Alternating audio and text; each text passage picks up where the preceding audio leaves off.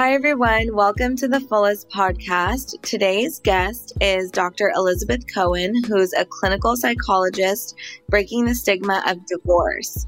She's the CEO and founder of the online divorce course and membership Afterglow, the light at the other side of divorce. She's also the CEO of the Center for Cognitive Behavioral Therapy in New York City. Dr. Cohen's online course teaches women how to heal, grow, and thrive after divorce, no matter how difficult the process has been. Dr. Cohen received her PhD in clinical psychology from Boston University and was the recipient of the prestigious American Psychological Foundation Research Award for her research on the emotional effects of 9 11. I could go on, but I'm so excited to hear directly from you. Thank you so much for joining us. Oh, thank you so much, Nikki, for having me. I'm really happy to be here. Yeah, I think it's such an important conversation. It's something that happens to, I would say, most of our society. Um, mm-hmm.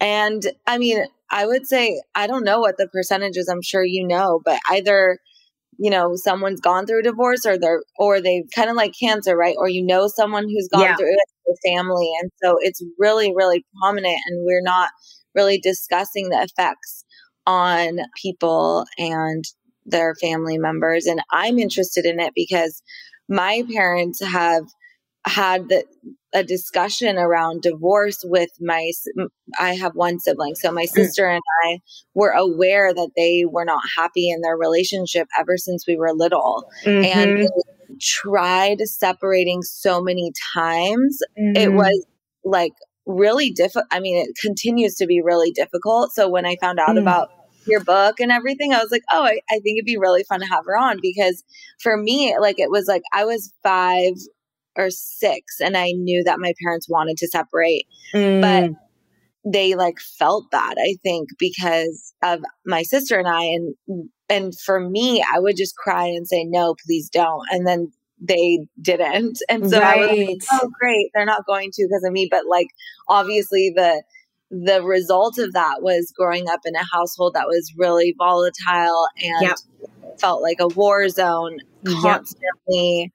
Yep. And um and on to be honest, it, it's literally hasn't ended. Like there was a period where I thought it ended, and then um they're in like a they've been in like a 15 year court battle. Wow. So yeah. It's a intense divorce and it's like feels like it's about to end. So mm. that's not but it's been interesting like the effects of it um yeah and you know nikki your situation is not unusual sadly yeah. um yeah yeah many people um have grown up in homes where parents thought they were helping the kids by not divorcing and not splitting up. And what really gets missed in that circumstance is what you described so painfully, which is the sense of insecurity and lack of safety that comes from living in a house with people arguing, or even if they're not arguing, because I hear that a lot. Well, we don't argue, you know, cold shoulder, icing people out, not holding hands, not connecting, not living with your partner as your best friend, that impacts children. And I, I get the fear that divorce is going to really screw up the kids. I have a whole uh, course that I teach on that, like how not to screw up your kids. I get that. But honestly, you have to think further along. What is the impact of someone who's had to live with this level of hostility? How does it impact your kids' sense of safety? How does it impact how they see relationships? Like that also has a huge impact. And I think we get um, really lost, I think, in this idea of we shouldn't divorce. And I don't think about all the effects that you are so open and honestly sharing right now. Yeah, it's it's interesting. It's an interesting dynamic too, because as a child, then you think you can control the situation by saying exactly. no, or um, I'm gonna, or like try and be better, you know, or exactly. Whatever. Well, because the way children's brains are developed are that we are self-referential because we need to understand how to control our environment. And so if something happens, we automatically think, how can I make this better? What can I do to change the situation? So even though your parents might say, this is not about you, this is about us, internally and in your nervous system as a child, you think, if I was just smarter, funnier, quieter, whatever it might be, fill in the word, then this might not be happening. And so you take on way more responsibility than kids need to. I think about this in my second marriage. Um, my children, you know, they do not think about how I'm doing or worry about my relationship or worry about my feelings. It's not their job. And so that's a gift I can give them to not be preoccupied with what's happening in my life. Yeah. And I think that's really amazing that you know that. Obviously, also as part of just your profession. I'm, and I'm sure you've done so much work on yourself. But with my parents, it's like, oh, you don't understand where I'm coming from. This is why, you know, and it's just like, I, and I think exactly that. It's like you, are as a child put in a situation where you just have to grow up really fast and for me i ended mm-hmm. up um, meeting my husband in high school like when mm. it got mm. really bad with my parents and we've been together ever since and um, have created a and we've both come from like you said it is very common um, mm-hmm. um, how long it can go on in the court system and especially when attorneys are mm. uh, like feeding off of the family's emotional drama and like totally. continuing the battle because it it benefits them. It doesn't benefit them to end anything. And exactly. and so my husband actually like his parents went through a very similar situation and it was just like just ending when we met. And so we just like totally bonded and mm. like each other and are doing things so differently and I'm grateful because I think part of probably your work too is helping heal women and anyone i'm assuming could pick up your book and and feel that they could heal and thrive after divorce and therefore teach their children um, better healthier habits and and that will then in turn affect their future relationships so Absolutely. i'm grateful that i was able to just kind of have an awareness around it that was different but i think that it is really crazy. I mean, I know so I have family members that are going through it and I'm watching their children and I'm like, "Oh my god, that was me when I was little." And the parents are like going at it and manipulating each other and like trying to get custody just because out of right. out of sight, you know, and it's so insane. So and then also like my own family situation, I I now that it's like really coming to an end, that's what I was like really interested about with your book as well, yeah. is because I think that it's been so long mm-hmm. that at least for my mother, mm-hmm. I literally think that I mean, this is obviously super personal, but I just am really personal on this podcast. But like, I really think that she's scared for it to end at this point because it's been so long and such a big part of her identity. And so, yeah.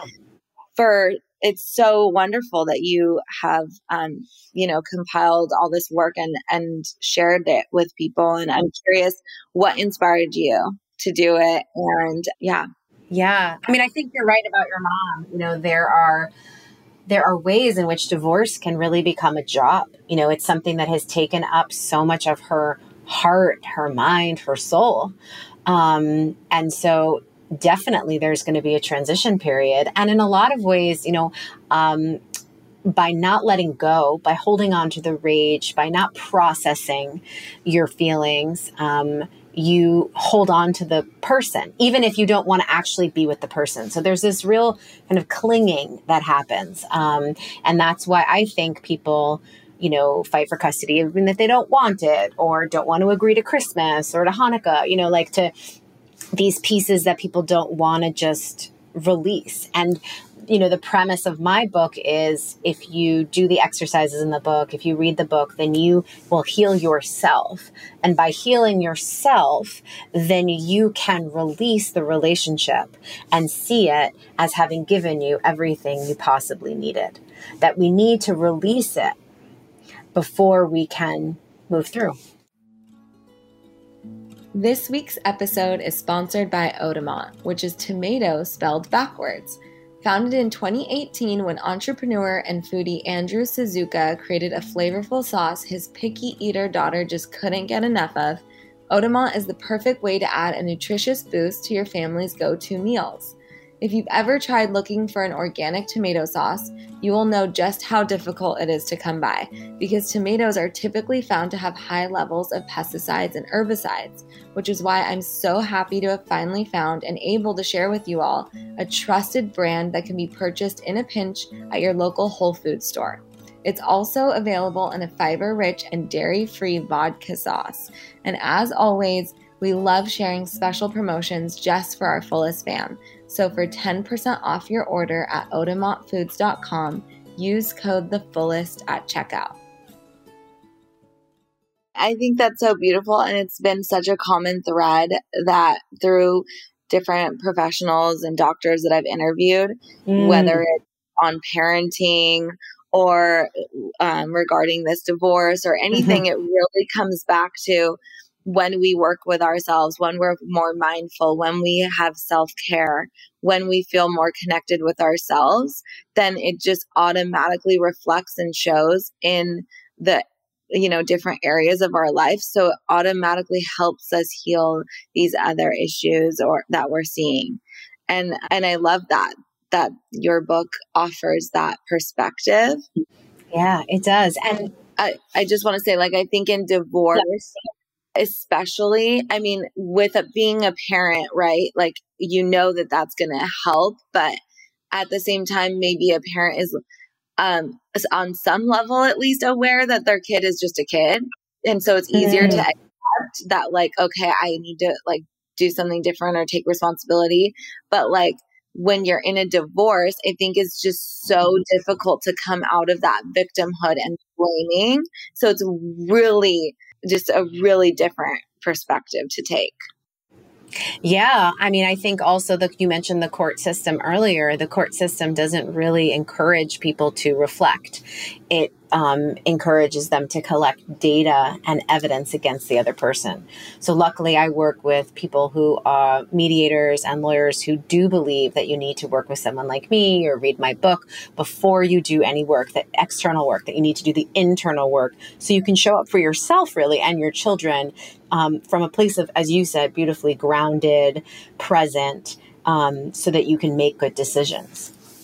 And, you know, I came to this work honestly. Um, I was divorced about 10 years ago. I had a two year old and a six month old when I asked my ex husband to leave. And I wrote this book because I have had so many nights where I, you know, would Google divorce recovery and couldn't find anything um, and would just be laying there thinking okay i guess i'm not going to recover because there's no book about it. And so it was really important to me to write a book that used my clinical experience my personal experience to help people know that there is it's called light at the other side of divorce that there is light after the pain but that you have to be willing to look at yourself. You have to be willing to figure out how com- with deep compassion passion. You know, what do I need to do and what do I need to change? There was a moment of my life where I was at the playground with my young kids and people asked me about my um, prior husband, and I started telling these pretty gory stories. We had a lot. He suffered from the disease of alcoholism, and so I had a lot of you know really diff- terrible stories. And after I left that, while they had been you know so compassionate and so understanding, I felt terrible. And I thought to myself, am I going to do this for the rest of my life? I remember exactly where I was walking in the park and I thought, wait a minute. I could either continue to tell his story and these stories forever, or I could figure out how did I end up here and how do I make sure I don't do it again? Because my life is not over. This isn't the end of my life. What can I learn from this? And that was really um, the beginning of my journey. I love that you had that perspective and insight that it just didn't make you feel good to talk about it. You know, I think I, I I'm sure some people they just need um, to share their emotions and maybe they don't have access to a therapist or good friends or family or whatever. But like in that situation, it's just makes so much sense to to say, wow, like why do I need to continue reflecting on it and sharing that and then and not moving forward. So so then you decided from there, I'm going to work on why I ended up in that relationship in the first place. Mm-hmm, exactly. And for me, it wasn't anymore about that person's addiction. It was how I was okay for so long pretending it wasn't happening or enabling it or um, kind of why I felt comfortable, to be honest, with someone who was under functioning? You know, what was I, you know, while I was telling these stories of all the things he didn't do and how he didn't help the family and all of those things, um, I was getting something out of it. There was something that was feeding my ego because I was so together.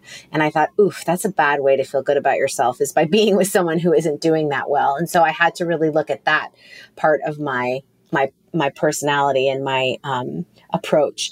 And I needed to start learning how to speak up for myself. I needed to start practicing um, sharing how I felt instead of just criticizing somebody either to their face or behind their back. And it wasn't until I allowed myself the possibility and started actually looking for men, as I um, am heterosexual, who were humble that I even knew that it existed. And then that became the number one. Um, trait that I was looking for. I talk about this in the book about how to kind of come up with your deal breakers. And when I met my current husband, who is, you know, my best friend and a wonderful partner, um, what first struck me about him was how his humility, his ability to um, be present with me. Um, to be honest, you know, he didn't have to be the life of the party, which was kind of what I was attracted to before, but he was present and saw me. And so, um, those are the kinds of things that I looked at to figure out how to do it differently. Do you think that mo why do you think most people and get divorced to begin with? Do you think yeah. it's ancestral or um, hmm. maybe not ancestral, but like personal shit basically? Or mm-hmm. do you think that and I'm sure it's a combination as it always yeah. is, like a society and like I'm sure certain um, uh, geographic locations just have more higher mm-hmm. divorce rates, and and so I'm I'm sure you've looked into that. Yeah, so there's a few things I think that are at play. Um, the first thing is that we put such immense pressure on relationships in our culture. Um, even the, I, you know, the concept of marriage. I talk in the book about, you know, we all have someone who's, you know, you think don't end up like, you know, Aunt Judy who never got married and has 17 cats. And I talk about, well, maybe Aunt Judy's happy not being married, right? There's this pressure, especially for women, that you have to be in a relationship to be successful or to have arrived or to be um, seen as achieving anything. And that's a huge misconception. I mean we have, there's so many other ways to um, measure your worth beyond relationships so i think part of it is the pressure people have to be in a relationship so then if you're something is not going right in the relationship and you end it we don't see it as like a perfect ending like you decide to leave your job we see it as a as a shame or a failure so i think that's one piece the second piece is i think we just aren't taught in our in our world how to communicate effectively and openly so things get difficult. Shit gets hard in relationships. Like I have a wonderful partner and we struggle at times. But the difference between us and a relationship that kind of can't last is that we communicate about it. Maybe not in the moment, maybe not in the most beautiful way, but we are dedicated to moving through it. Similarly with the divorce, you know, I mean, I think are you are you holding on to resentment? Are you wanting to show that the other person is wrong, or are you willing to communicate about your role in this? Um, what are you wanting? What are you bringing to it? And I think we're just not taught that. You know, kids take home ec still in some places and learn how to build like you know a table, but they don't learn how to have effective communication. So I think that's one of the big the big problems with why we have divorce as well. And then with that, why is it so high in certain geographic locations, would you say? I actually don't know the answer to that question. yeah. I mean, I've noticed I live, sure. I live in Orange County and it's like way higher here than where I went to college, which was in Oregon. And it was mm. like, oh, I grew up with like everyone whose parents were divorced. And then I went to college and like none of my friends' parents were divorced. And I thought that was so interesting. And like, I, I just figured it's mm. because mm. probably there's like outside, um, I don't know. But I mean, people, who knows? Maybe they're more likely to cheat. I don't cheat or something because it's more what is it tempting and i don't know mm. just what i thought yeah but. i wonder that's a good question about whether like urban areas are more likely to have you know divorce than rural areas i mean i think one thing that's just popping into my mind Nikki, is that, you know, one of the things that does prevent people from getting divorced, I have a couple women who are working in my program now who are from very small towns. And so I think if you're li- like maybe in New York where I live, where you can be more, there's more anonymity, you're not like running into someone at the grocery store every day asking you, like, where's your husband? Or, you know, um, it might be if you can have more anonymity, if it's a bigger place, maybe you feel more comfortable doing that. Whereas if you're in, from a smaller town, people are always going to kind of be in your business a little more potentially. That makes so much sense. So it's not necessarily maybe that some people are just happier in those areas that have less rates of divorce. It's maybe the fact that they're afraid of doing it to begin with because that's their community. Such a great perspective. I didn't think about that. Mm-hmm. And then, um, yeah, so going back to like the effect on children, I mean, you mentioned like no one is responsible just the perspective of like knowing that no one else is responsible for my emotions other than myself. And so not placing that on your children. But I'm curious um, what other things you recommend while parents are going through stuff like this to help to help their kids cope or or just kind of not repeat patterns, right? Yeah, great question. Um, I think there are two things that I'd really like to highlight. The first is that it's so important to acknowledge that you are going through a traumatic experience when you have a divorce. And so your emotions, your ability to process um, feelings, your ability to cope, your ability to tolerate uncertainty is really challenged. And so you are going to be um, very sensitive and have more heightened um, triggers. So when your child comes to you with something, like they come back from their other parent's house and they tell you, oh my God, um, my other parent was so frustrating. I got so angry because they weren't listening to me, for example. In that moment, you have to take a moment and say, what is about me and what is about my kid? Because you might, for example, feel like, I know your other parent never listened to me. They never listen. That's one of their problems. And all of those things might be true. Okay. But that's your shit with your, with your ex. What is this kid trying to tell you? And what do you need to give your kid? What we need to give children in general is to be, feel like we're, they're being heard and validated. They don't need any extra information from us. So a response to a kid saying, "Oh, I feel so frustrated that my parent didn't listen to me." You could say, "Wow, you were so frustrated. How did that feel? What did you do? What do you want to do?" Right? You just are like a curious reporter or a therapist. You're not adding any of your stuff to it.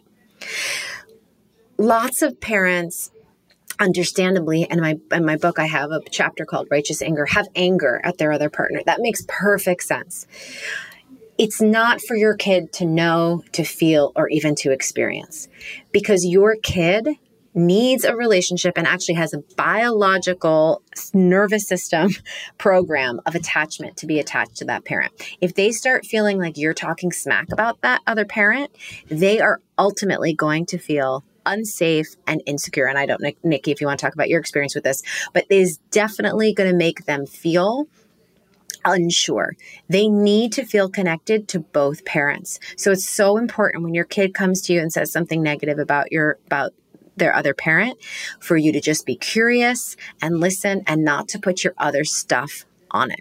So that's the first thing. But Nikki, if you want to comment on that, I can tell you. Yeah, second. I mean, I would say in my situation, it was um, I didn't have any complaints about my parents when I was younger, or like I I spent my dad was at work a lot, so when I was with my mom at home, she would just complain constantly, or I would hear her talk about him to her friends and I would get so offended. And so, really, what it did was actually like push me away more because I'd be like, that's my dad. And he. Exactly. Yeah. And, and he's such a good dad. Right. So, like, it, I understood why he may not have been like the best husband to her, even though I think like they were just, you know, whatever. They just had separate agendas in life and they weren't compatible. But like to me, I was like, he's literally the best dad ever. So like, I can't believe that you're saying this about this person.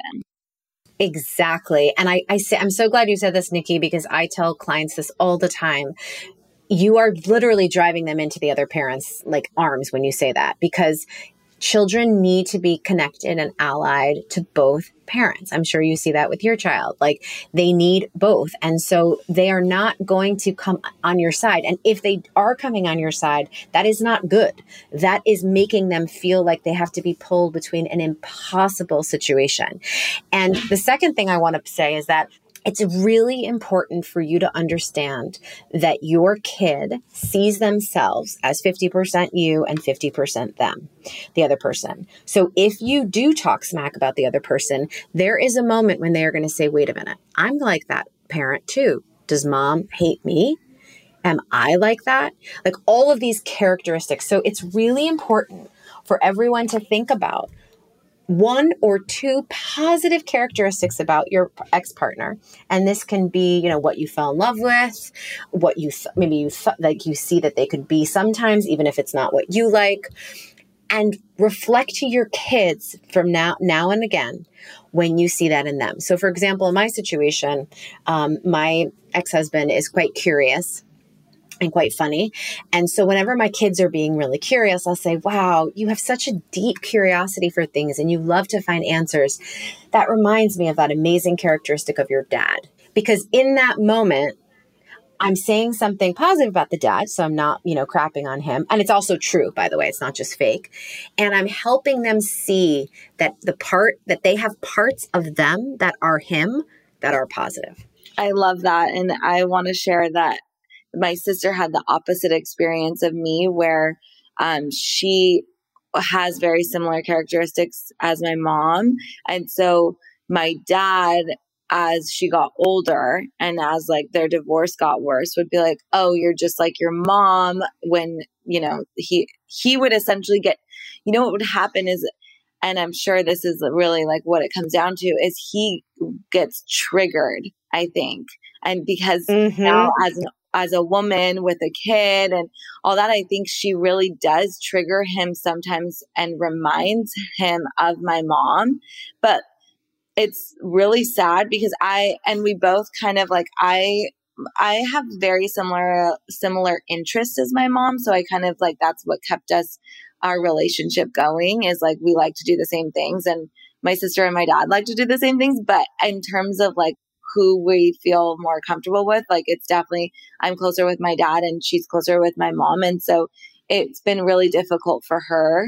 And, um, and it, it's really sad to see because he like, I think he's aware that he shouldn't say anything, but I, now I don't think he says it as often, but I can even tell continues to get triggered. Um, or she probably gets triggered by me. I've like held up some boundaries that I've needed over the last year, but like I I know that this is something that's probably a lifelong thing. It's not something that's just going to mm-hmm. go away unless obviously they're going to continue to work on themselves, hopefully, and try and see why they get triggered and whatnot. But I think at the end of the day, you know, there's layers to healing and like you're going to get triggered. So I'm curious what you think. Yeah, definitely. I think you're bringing up such a good point. I mean, I think that I know from in my situation when my son was younger, anytime he would act out of control, um, I would think, oh my gosh, he's going to you know, struggle with the disease of alcoholism. Like I just assumed he was going to be like my husband or whenever he did anything negative. Um, and I remember my therapist saying to me, you know, he's, he's eight. Like he's acting like an eight year old, like someone who struggles with the disease of alcoholism is an adult acting like an eight year old, but he is an eight year old. And so I had to keep checking myself, and I still do. Um, there's a way that my son will, um, and maybe this happens in your family, will kind of sound like my like his dad. Like he'll just have this intonation. And I can just feel my body go into fight, flight, or freeze and just feel really as if he's sitting across from me, especially because my son is now 15 and way taller than me and probably taller than his dad. Um, and I think I have to ground myself and think, this is this is now that was then this is now he's this kid my ex is someone else. I have to constantly do what we do in somatic experiencing for trauma is just remind ourselves that this is this is now and that was then. Really separating out the two people and because a trigger ha- can happen so quickly. Wow, yeah. And, and like you said it's when they get older, right? Because then it's like more resemblance exactly and visually, and there's just so many components. And yeah, I think what's also interesting that I wanted to touch on, and I mentioned this. So my sister and I almost took sides, right? And mm-hmm. and we've been like working on our relationship a lot so that because we're aware of it and like we're aware of how the family dynamic kind of played out as kids but with that, that feels like we're in a like battle too. And we've taken on our parents like um, stuff and we kind of get triggered by those same things. And it's mm. interesting how that pattern has repeated in our relationship as siblings. And mm-hmm. really, what we've noticed is obviously a lot of the arguments come down to like her feeling that a lack of love from my dad and vice versa, right? So I think that it's really interesting how your relationship with your spouse can just easily be imprinted onto your children and siblings can have that similar relationship. Nikki, I'm so glad you're bringing this up because I haven't really talked about this and you're so right. It's such an insightful point. And I think it's a very kind of subtle message that people miss because when people are going through divorce and you saw this with your parents they're so absorbed with themselves. That's i mean that's part of why i did this book is to help people become like a little bit less absorbed with themselves in this in this preoccupied way that they don't notice the subtle ways that they're impacting people around them. Um, and i think you bring up such a good point and um, i have a situation in my family where my parents really should have gotten divorced and never did and that was, has been really terrible and awful for years and i don't know maybe that's why I also wrote this book.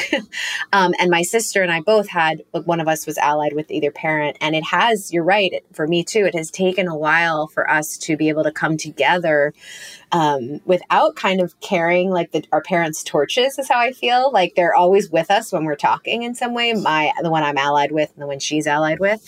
Um, and it's it's really important. I mean this is sibling relationships are hugely important as to support each other. So you're impacting how your kids get along with each other. And of course it also impacts romantic relationships. So i think you and your sister are so lucky to have each other and be willing to talk about the triggers and be willing to talk about what's coming up for both of you. Um, I think a lot, I think it probably happens in many families and, and they don't um, talk about it. Such a good point. Yeah, we've been really lucky to have the opportunity to really explore that. I mean, we've been in therapy for so long, right? So I think at some point we found the right people to help us because it's definitely a long mm-hmm. journey. And I think you really have to find the right person. But, and again, like I think it's been layers and layers, and we were young and going through our own stuff. But now with, we have our own families. And so we're able to recognize that we don't want those patterns to be imprinted onto imprinted onto our own kids and so um, mm-hmm. we're I feel really blessed to also just be part of this community, this wellness community, and be doing the work. And I, I, that's why I really wanted to talk to you because it, I think it's so beautiful. A lot of times when I talk to people, it's really picking up one person's book that changed their life, right? And I, I think writing, mm-hmm. writing your from your experience and from your um, clinical experience as well is just so important and and can help so many people. And as you saw, there really aren't very many resources out there, and so I think part of the trap of the court system and and just everything that goes along with divorce it's it's so hard as a child to see your parents go through and it's also hard for everyone to go through and so your yeah your work is just more important than ever mm, and i'm curious if you. you could share kind of you know i know you have an online course so uh, yeah i think you know some people are more about okay i picked up this book it changed my life and i just did it yeah. Because you just like intuitively know you just need to do it. Or some people are more about online courses. So tell us if they work together or mm-hmm. um, whatnot. Yeah. So I have an online course that helps guide you through healing through divorce. I mean, again, just like you said, some people like to listen to audiobooks, some people like to read the book, right? It's a different format of learning the information.